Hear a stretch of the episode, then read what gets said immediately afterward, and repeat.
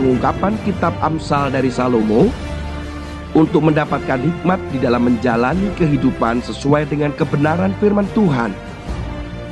Dibawakan oleh Tony Nardiwiono. Selamat mendengarkan.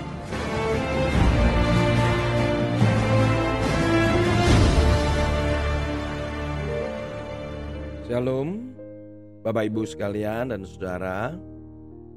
Dunia ini selalu membawa kita kepada sesuatu yang instan. Dengan teknologi, kita didorong untuk mengalami proses itu dengan cepat. Jadi, mengingat pada masa kecil saya, ada begitu banyak hal yang dilalui dengan proses yang cukup berat. Saya percaya saudara juga pasti mengalami itu. Ketika harus transfer uang, kita harus pergi ke bank, atau ketika saya kecil pergi ke kantor pos. Demikian pula ketika akan mengambilnya. Hal yang lain adalah ketika kita harus mengantar barang, ataupun ketika kita harus menghubungi seseorang. Semua saat ini sudah berubah dengan perkembangan teknologi.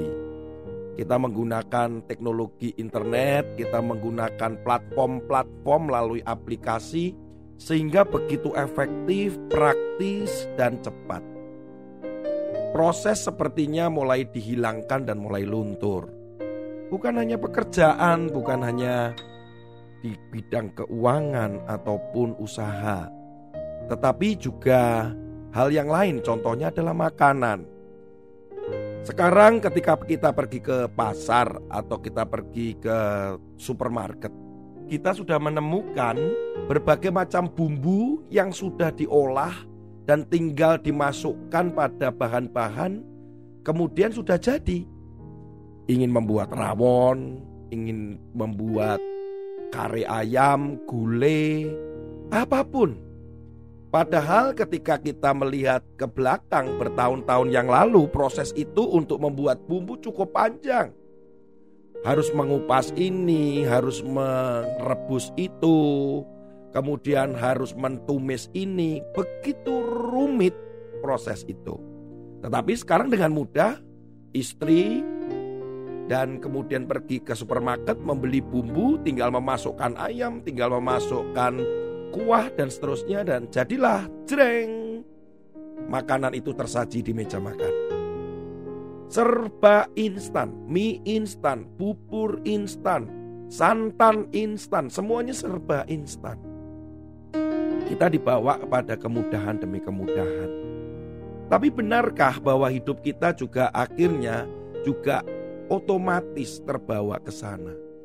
Bahwa kita melupakan yang namanya proses, kita melupakan yang namanya latihan, dan sering kali banyak anak-anak kita dan kita pun merasa give up, menyerah, protes karena proses yang terjadi dalam setiap kehidupan kita. Firman Tuhan berkata di dalam Amsal pasal yang ketiga, "Hai anakku, janganlah engkau menolak didikan Tuhan, dan janganlah engkau bosan akan peringatannya, karena Tuhan memberi ajaran kepada yang dikasihinya, seperti seorang ayah kepada anak yang disayanginya." Didikan dan ajaran itu selalu diberikan oleh Tuhan kepada kita karena kita disayangi dan dikasihi olehnya. Kita nggak boleh bosan. Ajaran dan didikan itu bisa dalam bentuk peristiwa, bisa dalam bentuk tekanan, bisa apa saja kita alami. Seringkali kita menolak itu, kita protes dengan Tuhan, kita tidak kuat, dan kita menyalahkan ini, menyalahkan itu. Tapi kita tidak menyadari bahwa itu semuanya proses untuk mendidik kita menjadi lebih baik. Saudara, kita kenal dengan pasukan elit atau pasukan khusus Amerika Serikat yang kita kenal dengan Navy SEAL. Navy SEAL ini adalah pasukan khusus yang dimiliki oleh Amerika dan tidak banyak timnya atau anggota atau orangnya tidak banyak. Mereka benar-benar orang yang terpilih di antara pilihan-pilihan yang paling hebat. Bayangkan satu personel Navy itu sebanding dengan 10 sampai 20 tentara biasa. Saudara bisa bayangkan betapa kuat dan betapa hebatnya mereka. Dengan berbagai tugas yang diberikan oleh pemerintah Amerika yang sulit dan itu tidak mudah dikerjakan. Mereka berhasil. Salah satu prestasi mereka adalah prestasi ketika mereka menembak mati Osama bin Laden. Salah satu tokoh teroris yang paling dicari tapi paling sulit di tahun 2011 Navy Seals akhirnya bisa mengakhiri pelarian daripada Osama bin Laden. Bayangkan pasukan atau tentara yang bergabung di dalam pasukan elit ini tidak mudah. Orang bisa keluar, bisa muntah, bisa gila ketika mereka mengalami proses di dalamnya. Navy SEAL yang SEAL itu adalah artinya bahwa sea, air, and land. Mereka menguasai semua medan. Itu di air maupun udara maupun di daratan. Berbagai medan, berbagai suhu, berbagai iklim, kesulitan. Semuanya mereka harus kuasai. Latihan mereka tidak main-main saudara. Latihan mereka memerlukan waktu hampir 10 bulan dan mereka dengan latihan yang sangat keras, mereka mengawalinya dengan basic underwater demolition atau disingkat dengan BUD. BUD. Dan kemudian itu dilanjutkan dengan SQT, Shield Qualification Training. Ini gak mudah. Mereka banyak yang tidak lolos.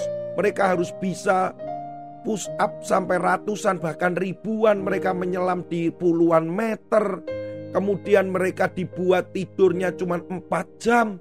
Mereka banyak gangguan mental, tekanan mental. Dikatakan bahwa mereka percaya bahwa 90% latihan Navy ini adalah mental, 10% adalah fisik.